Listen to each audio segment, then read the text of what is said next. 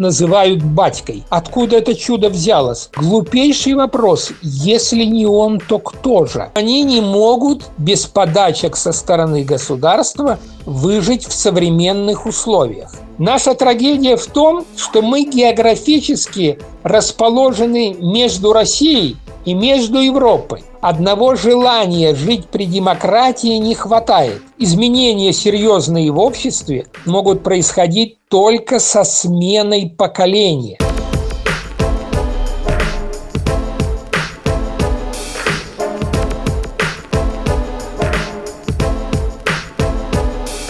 Главный герой этого выпуска – политолог и аналитик Сергей Николюк – и тут стоит отметить, что есть люди, которых одинаково интересно и слушать, и читать. Сергей Николюк умеет простыми словами объяснять непростые механизмы, которые действуют в политике. В результате более глубокого понимания процессов у нас выстраивается и более объективная картина происходящего –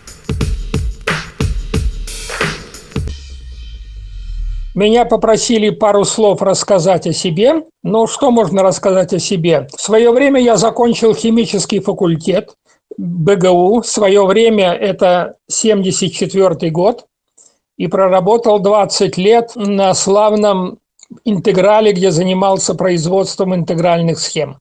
Ну а потом, после распада Советского Союза, попал в прессу, был директором целого ряда независимых газет, а потом потихоньку перешел на политологию. Десять лет примерно проработал экспертом в организации с красивым названием НИСЭПИ, Независимый институт социально-экономических и политических исследований, которая занималась общенациональными социологическими опросами. В 2016 году эту организацию прикрыли, и с тех пор, по большому счету, данных о том, что происходит в белорусском обществе, каковы рейтинги власти, в общем-то, нам больше неизвестны. То, что иногда публикуется официально, насколько я понимаю, к реальности не имеет никакого отношения. Тема сегодняшнего моего выступления посвящена расколу общества. Мне в этом плане повезло, в том смысле, что я решил написать книгу. Эта книга называется «Политология для белорусских чайников». И она публикуется, ее главы по мере написания, на сайте газеты «Свободные новости плюс». Любой туда может зайти и прочитать. И вот как раз третья глава, она так и называется «Раскол общества как результат незавершенной модернизации». Но прежде чем поговорить непосредственно об этой теме, о расколе общества, я хочу пояснить одну очень важную вещь не из-за понимания которой у нас часто происходит путаница. А вещь эта заключается в следующем. Представьте себе уже не молодого человека, который за свою жизнь посадил дерево, вырастил сына, построил приличный дом и плюс к этому освоил одну, но сложную современную профессию. То есть перед нами состоявшийся человек, и дай нам Бог каждому, с таким результатом подойти к концу своей жизни. А вот теперь вопрос. Доверим ли мы этому человеку вырезать своему ребенку аппендицит при условии, что этот человек к медицине не имеет никакого отношения? Когда я выступаю перед аудиториями и задаю такой вопрос, ну, ответ очевиден. Конечно, мы ему не доверим. Почему? Понятно. Потому что он не специалист в медицине вообще и в частности в хирургии. А теперь немножко меняем условия этого примера. Тот же человек с такими же характеристиками. Вопрос, будет ли он разбираться в политике при условии, что профессионально соответствующей областью знаний не занимается. Вот когда я выступаю перед аудиторией, по второму примеру возникают сомнения. Тут есть разные голоса. Кто-то говорит, э, будет разбираться, кто-то говорит, не будет разбираться.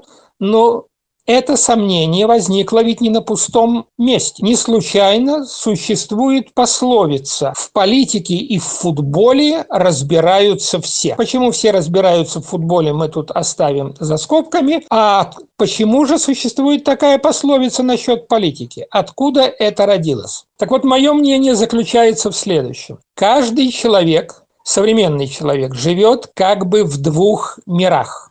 Один из этих миров на научном языке называется ближний круг. У каждого из нас он свой. Ближний круг состоит из лично знакомых нам людей.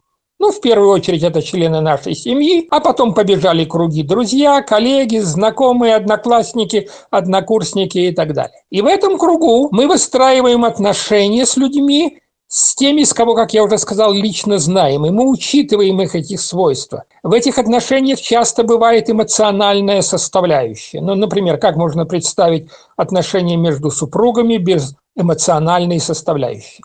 Но есть еще дальний круг, в котором мы взаимодействуем с людьми, о существовании которых даже не представляем. Простой пример.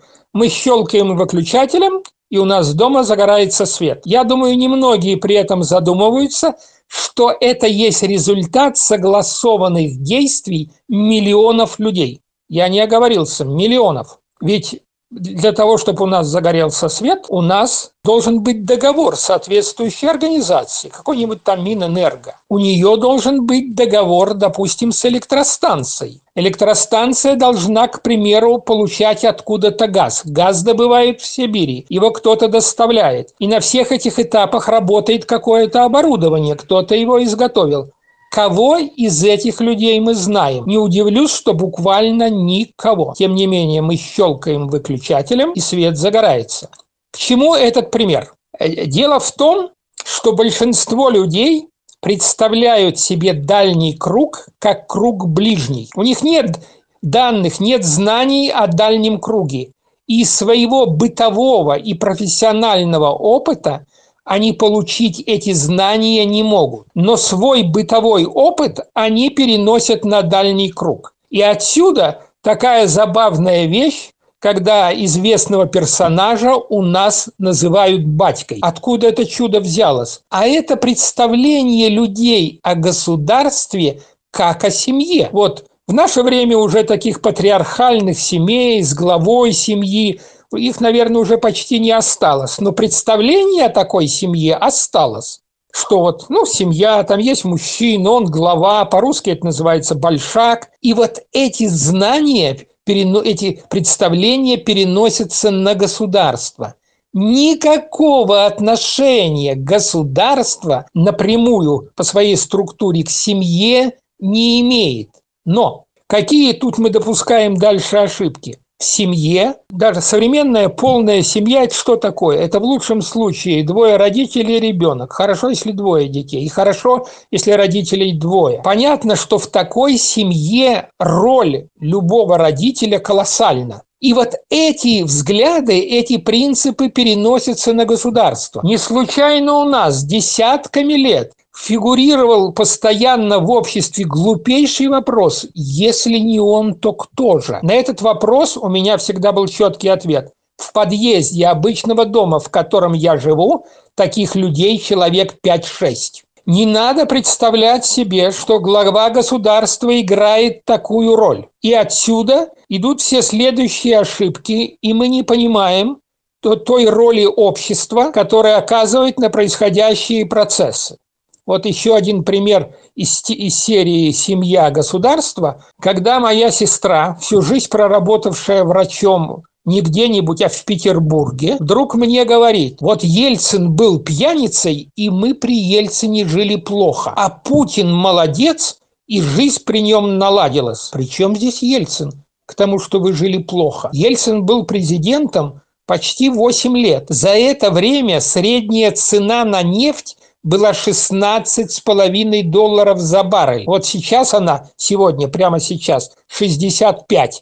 Так это она припала, потому что последнее время держалась 75. А при Путине три года подряд цена на нефть была выше 110. Но Путин-то здесь при чем? И понятно, что при Ельцине Россия набирала долги, А при Путине она с долгами рассчиталась и создала некие там резервы. Ну, Путин-то здесь при чем? Поэтому белорусская модель, о которой так часто говорят, что это такое? Это сумма ежедневных практик 9 миллионов 300 тысяч людей. Вот эти 9 миллионов 300 тысяч и определяют то, что мы называем Беларусь. Если мы сегодня там чем-то недовольны, если мы смотрим, что не та идет политика, то не надо ее сводить к одному человеку. И последний пример на эту тему. Вот сейчас главная мировая новость – это Афганистан. Американцы в Афганистане продержались 20 лет. Они затратили на Афганистан 2 триллиона долларов.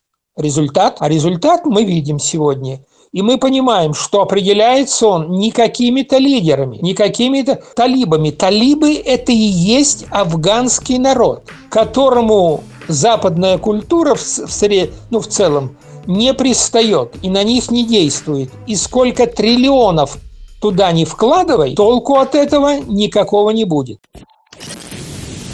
Книги «Маяки» возведенные в Великом море времени. Самое время подписаться на беларусь.фм. И вот теперь мы переходим к главной особенности белорусского общества. И оно, белорусское общество, существенно отличается от афганского тем, что афганское общество в первую очередь общество достаточно единое, и оно едино в своей архаике. А что же мы можем сказать о белорусском обществе? А белорусское общество – это типичный пример общества расколотого. В каком смысле расколотого? Беларусь находится в том состоянии, когда общество из традиционного состояния уже в принципе вышло. То есть классического традиционного общества Беларуси, безусловно, нет. Но в состояние модерна, так сказать, современности, оно не вошло но это общество в целом. А реально в нем образовались две четко фиксируемые группы. То есть тех людей, которые ну, уже освоили так сказать, в большой мере современную культуру. Вот. Это люди, как правило, если их рассматривать с точки зрения социологии, как правило, это не значит прямо вот стопроцентно, это люди молодые, это люди образованные, это люди, проживающие в больших городах. Вот. И эти люди, как правило, выступают за западный выбор. Этим людям для нормальной жизни нужна свобода, нужна демократия, нужны политические и гражданские права. И есть вторая часть белорусского общества. К сожалению, она составляла, и, полагаю, и сегодня составляет большинство. Это те, кто с противоположными характеристиками.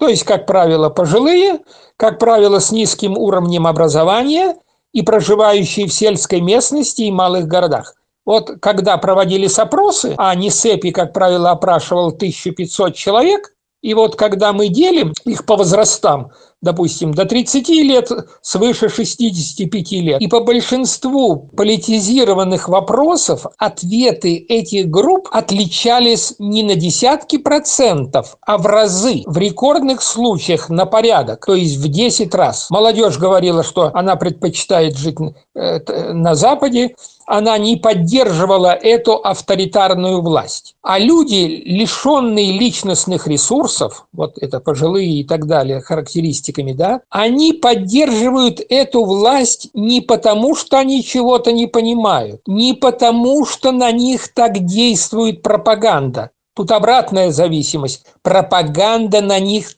так и действует, что они не могут самостоятельно, без помощи государства, без подачек со стороны государства выжить в современных условиях. И поэтому они будут поддерживать эту авторитарную власть. Они при этом могут конкретно конкретно разочароваться в лидере. Но их природа, их природа от этого не изменится. И не надо путать смену настроений со сменой, так сказать, системы взглядов. Как правило, уже сформировавшийся человек свои взгляды не меняет. Ну, если только он попадет в какие-то принципиально иные жизненные условия. Поэтому переубедить никого нельзя никакие аргументы практически не действуют. У человека сформировалась картина мира, у каждого из нас она своя, и эта картина мира дальше работает как фильтр. Она пропускает внутрь только то, что уже сформировавшейся картине мира соответствует. А всю прочую информацию она блокирует. И с этим ничего нельзя поделать. Я все время привожу пример своего однокурсника, он инвалид, он почти ничего не видит, и единственный источник информации для него телевизор, который он не смотрит, а слушает. Вот. Он ужасно любит некого Владимира Соловьева, считает его умным мужиком. Так вот, он живет в доме инвалидов, мой приятель. Где-то раз в месяц я у него бываю и посещаю его лет семь. Так вот, за семь лет я, как профессиональный политолог, ни в чем ни разу его не переубедил а у него нет иных представлений о мире, о событиях, кроме тех, которые ему сообщает телевизор. И что еще очень важно, когда он слышит новую информацию, он как-то безошибочно определяет, она соответствует его картине мира или не соответствует. Если соответствует, никакие доказательства ему, так сказать, не нужны. Если не соответствует никакими доказательствами, его переубедить нельзя. Самый яркий пример так случайно получилось. Где-то уже полтора года назад мы заговорили о пакте Молотова-Риббентропа, о, о секретных протоколах. Оказывается, он о них ничего не слышал.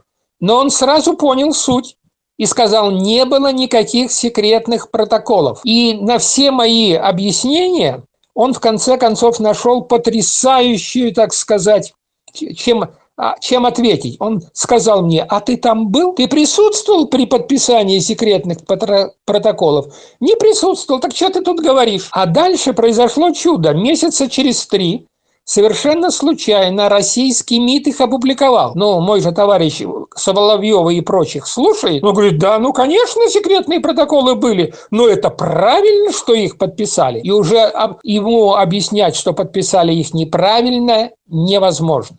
Поэтому, возвращаясь к Беларуси, вот это наша трагедия. Наша трагедия в том, что мы географически расположены между Россией, которая представляет из себя отдельную цивилизацию, и между Европой. Но в чем нам не повезло?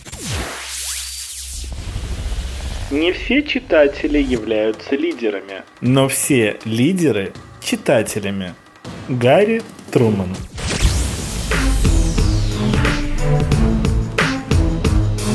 Почему наш сосед на западе, Польша, и почему наши соседи на севере, Литва и Латвия, стали членами Евросоюза, а мы не стали? Тут, если глядеть так глобально и в историю, конечно, огромную роль сыграла география. Дело в том, что Беларусь – это единственная европе... это самая большая по площади европейская страна, не имеющая выход к морю. Спрашивается, а при чем здесь море? А дело в том, что во все времена, и тысячи лет назад, и сегодня, ну сегодня не совсем так, в прошлом, общение по воде, а соответственно передача не только каких-то материальных там предметов, но и культуры шло гораздо проще. Не случайно первое славянское у восточных славян э, еще протогосударство, оно сложилось на пути из варяг в греки. И мы были на этом пути, да, то есть по воде. И поляки, и литовцы, и латыши, и эстонцы, с которыми мы, правда, не граничим непосредственно, они все выходят к Балтийскому морю. И через Балтийское море они а, приобщались и осваивали, так сказать, наработки европейской культуры. А мы были этим, этого лишены, и в первую очередь, что играло огромную роль в прошлом, это проявилось на религии. Вот мы берем последние, ну, более-менее последние данные, как кто и с какой религией себя соотносит в Беларуси, и получается, что среди верующих, а такими себя считает большинство, правда, это своеобразные такие верующие, то есть из них там соблюдают все обряды и так далее, процента 3-4, но верующими себя считает большинство. Так вот, среди тех, кто считает себя верующими, католиками считает 15%, а 80 с лишним процентов считают себя православными. И поэтому Беларусь, несмотря на то, что в средние века она была частью западной цивилизации. Об этом говорит, в частности, такой фактор магдебургского права – ратуши. Да? Почти все белорусские города имели магдебургское право. А западная цивилизация кончалась там, где кончались ратуши. Ну, такой эмпирический, но очень верный признак. Но, к сожалению, после третьего раздела Польши мы перешли под Россию – и потихонечку свою цивилизационную идентичность изменили. И поэтому что произошло в начале 90-х? Ведь наши соседи, прибалты, и Польша, и прочие европейские страны распад СССР восприняли как освобождение от оккупации. У них там были разные взгляды, но, но в этом почти все они были едины. Практика показывает, что для перехода от авторитарного строя к демократическому одного желания жить при демократии не хватает. И вот в частности, в данном случае при распаде в целом социалистической системы, то э, в Восточной Европе возникло мощное как бы национально-освободительное, что ли, движение. Народные французы в первую очередь ставили перед собой задачу освободиться а, от советской оккупации. Они все эти годы чувствовали себя оккупированными. Ничего подобного в Белоруссии не было. И поэтому, если мы посмотрим на результаты первых и последних, к сожалению, президентских выборов в Беларуси, все последующие к выборам не имеют никакого отношения. А в то время голоса еще считали. И вот этот подсчет голосов нам позволяет увидеть структуру расколотого белорусского общества. Но тут есть две цифры. Первую цифру, которую называет ЦИК, но надо иметь в виду, что ЦИК всегда называет цифры не от общего количества избирателей, а от числа проголосовавших. И у нас было шесть кандидатов. Двое из них представляли национально-демократические силы, да, это Поздняк и это Шушкевич, и четыре человека, они выступали, в принципе, с одной и той же программой, так сказать, возврат в прошлое, максимальная опора на Россию и так далее. И как же распределились голоса? От числа проголосовавших сторонники, значит, вот двух, тендема, получили 20 с небольшим голосов, что около 19 от всех избирателей. А их оппоненты получили 70 с лишним голосов или около 60 от всех проголосовавших. И вот эту примерно структуру белорусского общества до 16 года с небольшими изменениями, ну, в сторону увеличения сторонников, так сказать, демократии, и фиксировала на протяжении 22 лет НИСЭП. Изменения серьезные в обществе могут происходить только со сменой поколений. И то, что мы наблюдали с вами в августе прошлого года, это не изменение общества, это переход общества, части его, вот той национально-демократической, скажем так, или будем называть их меньшинством, из состояния политической апатии – состояние политического возбуждения. Это крайне редкое явление. Я хочу напомнить, что в прошлом веке, в 20-м, оно наблюдалось только два раза. Это 17-18 год и это перестройка. То есть мы видим оба раза, оно, этот процесс захватывал и Беларусь, но Беларусь не была, так сказать, колыбелью этого процесса. И вот в августе прошлого года произошло невиданное событие. Как и почему оно произошло, это тема для другого разговора, но без всякого влияния со стороны там, России в Белоруссии часть общества перешла в возбужденное состояние. Но это не изменение структуры общества. И я привожу по этому поводу всегда два примера. Один пример из Евангелия. Христос въезжает в Иерусалим.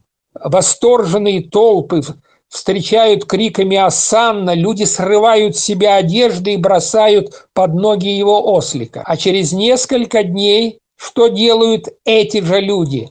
Они кричат «Распни его!». Но ведь это эти же люди. Они что, за это время изменились? Нет, они не изменились. Изменилось их отношение к Христу. Почему? Это другой вопрос. Но люди эти те же. Так и каждый из нас может в силу каких-то проблем, причин возбудиться и при этом совершить поступки, которые в спокойном состоянии совершать бы не стал. Но это ведь все те же мы.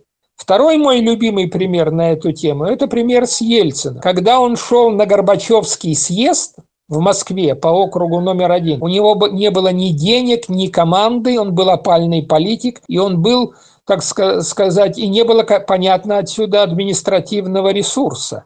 Но он при этом набрал 92% голосов. Его москвичи буквально на руках внесли во власть. А когда он говорил на Новый год по окончанию 99 -го года «я ухожу», у него рейтинг был 5%. Так рейтинг 92% и 5%.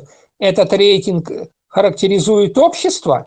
Нет, этот рейтинг характеризует отношение общества к Ельцину. Люди разочаровались в нем, рейтинг упал его до 5%. Но насколько изменилось при этом общество, мы по этим цифрам судить не можем. Одна из самых невосполнимых потерь – потеря времени. Не теряйте время. Подпишитесь на наш подкаст. Это всегда можно сделать на сайте беларусь.фм. Поэтому, когда, подводя уже черту, мы говорим о белорусском обществе и особенно слышим такие фразы, там, в августе 2020 года родилась белорусская нация. Нации не рождаются в течение недель и годов. А, вот. И потом, что значит нация? Вот сегодня я буквально давал на эту тему интервью Белсату, и там меня спрашивали, так сформировалась ли в Белоруссии нация? И мой ответ был такой. Как правило, если мы посмотрим на Европу, где впервые начали формироваться нации, формирование наций шло в условиях конкуренции различных национальных проектов. В частности, какие проекты в Беларуси. Много лет назад я написал статью «Белорусский националист Лукашенко». И я сейчас от этой статьи не откажусь. Лукашенко – белорусский националист, но он сторонник государственного национализма, государственного. В его понятии, значит, идеальная картина когда вот есть глава государства и есть подданные, подданные государства, а в конце концов его личные.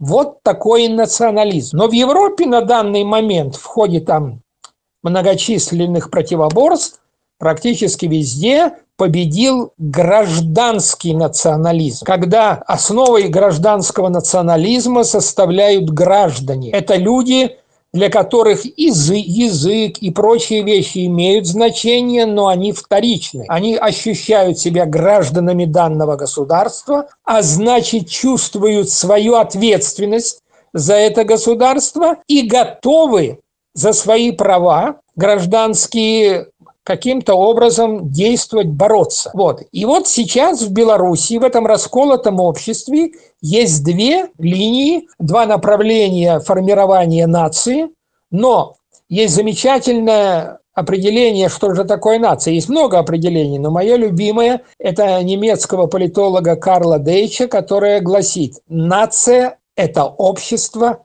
овладевшее государство. Есть сегодня такое в Беларуси? Можем ли мы сказать, что белорусское общество овладело государством? Или мы имеем обратную картину, когда государство овладело обществом? У нас ведь в преамбуле Конституции записано, что только народ является источником власти.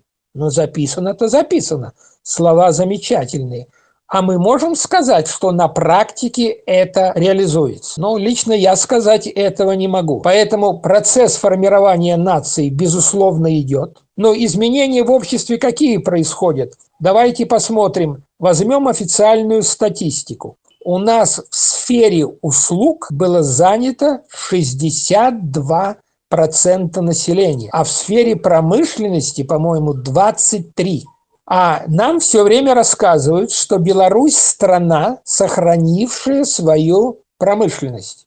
Ребята дорогие, те, кто это говорят, вы или не в курсе, или же просто сознательно морочите нам голову. Беларусь – это давно страна услуг. А превышение количества занятых в сфере услуг над занятыми в сфере промышленности – это общепринятый критерий, формальный критерий, я подчеркиваю, перехода экономики, так сказать, из индустриальной стадии в постиндустриальную. В этом плане в Белоруссии постиндустриальная экономика. Нравится это кому-то, не нравится. Но во главе страны с постиндустриальной экономикой стоит элита, вышедшая и оставшаяся там даже еще из аграрной экономики и, огром... и экономики индустриальной. И она мыслит индустриальными в основном категориями, то есть категориями, что надо иметь крупные государственные предприятия и госуд... ими управлять из единого центра. Поэтому Беларусь на сегодняшний день одна из самых бедных стран Европы, и у нее нет никаких шансов при таком раскладе, при такой политике, которая проводят политические элиты. И эта политическая элита ведет нас все дальше, дальше и дальше от общего так называемого мейнстрима, то есть основного потока. А мейнстрим – это сегодня и есть переход к постиндустриальной экономике, а соответственно к постиндустриальному обществу. Оно во многом отличается от индустриального, и в Беларуси это формируется. И вот представители именно постиндустриальной экономики, то есть в первую очередь представители сферы услуг и были тем активом, кто ну, участвовал в массовых акциях протеста. Но это уже несколько другая тема. Когда говорится, белорусский народ думает то-то, белорусский народ там предпочитает то-то. Вот с такими общими формулировками будьте очень осторожны. Любое современное общество очень сложно устроено. И там, в принципе, не может такого быть, чтобы по какому-то важному общественно-политическому вопросу было единое мнение. Ну, единое это не 100%, но даже 90%. Такого нигде не бывает. Вот. А в Белоруссии тем более. И это наша главная проблема. Если вдруг в нашу жизнь вмешается Господь Бог, но при условии один раз, и поможет организовать абсолютно демократические выборы, то мы, к своему удивлению, вдруг увидим, что никакого единства в обществе нет. Что есть наверняка, я не владею теперь этой цифрой. Пусть она не 60%, но она все-таки будет больше 50%. И, кстати, опросы Вардаматского это показывают. Те, которые скажут, что нам надо объединяться с Россией, и там наше будущее, и ну, в районе там, безусловно, больше 30%, наверное, около 40% скажут, что нам надо, э, так сказать, осваивать европейский путь. И проблема заключается в том, что найти консенсус между этими двумя группами очень сложно. Я это вот, эту проблему поясняю на пальцах. Мне скажут, так в любой западной стране есть раскол. Возьмем выборы в Соединенных Штатах, они показали раскол, почти половина за Трампа, почти половина против Трампа.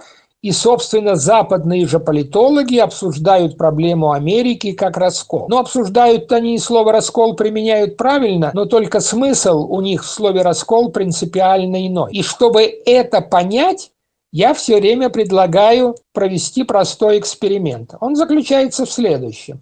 Вначале давайте изобразим с помощью ладошек западную модель. Вытяните перед собой две руки ладонями друг к другу. Ну и между ними будет расстояние, там, не знаю, сантиметров 30. Вот это и есть западная модель раскола. Одни говорят, надо идти куда вот одна рука показывает, а вторые говорят, ни в коем случае, идти надо куда вторая рука показывает. То есть, в принципе, у них спор идет не о выборе пути как такового, а о деталях. Вот в этом промежутке между двумя ладошками и заключается политика. В этих странах, в этих культурах существует так называемый базовый консенсус. Вот когда рухнул Советский Союз, в Польше же не возникло проблемы присоединяться к России или идти в Европу. В этом поляки почти все были едины. Другое дело, и сегодня они спорят о том, что значит идти в Европу и как идти в Европу. А теперь какова наша модель? Одну руку вытяните влево, а другую руку вправо. И так получается такой угол в 180 градусов. Вот это наша модель нашего раскола.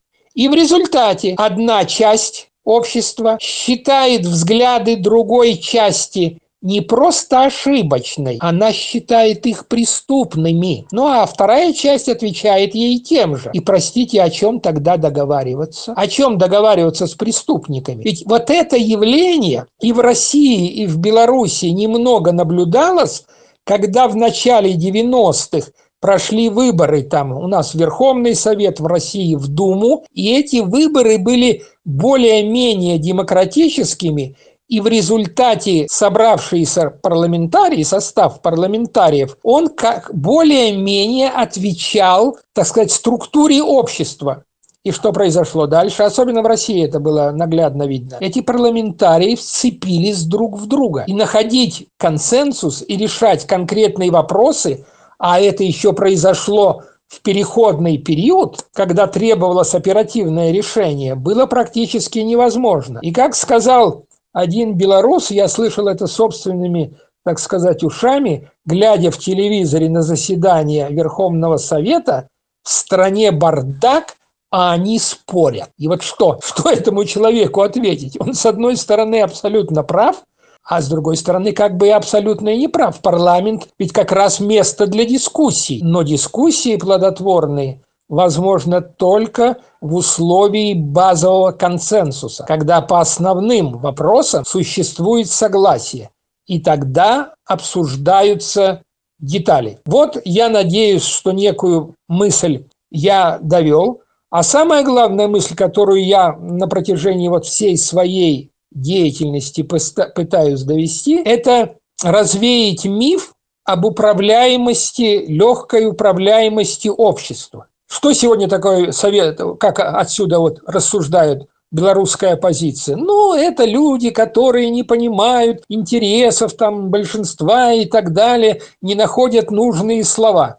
Это наивное представление. То есть отсюда следует, мол, надо собраться группы умных, найти умные слова, и тогда, как говорится, этими умными словами, как рычагом, мы перевернем мир. Если бы все было так просто, то мира вообще бы никакого не было, потому что регулярно бы находились группы умных, энергичных людей, они находили эти слова, и этот мир непрерывно меняли. Но, с другой стороны, слава богу, изменить мир не так-то просто, даже когда он идет не туда, потому что стабильность – это на самом деле одно из условий нормального существования. Другое дело, Другое важное условие – это умение адаптации к переменам. Вот это умение в нынешней белорусской модели фактически отсутствует полностью. Ну и поэтому мы имеем то, что имеем. Все, всего вам хорошего, успехов. С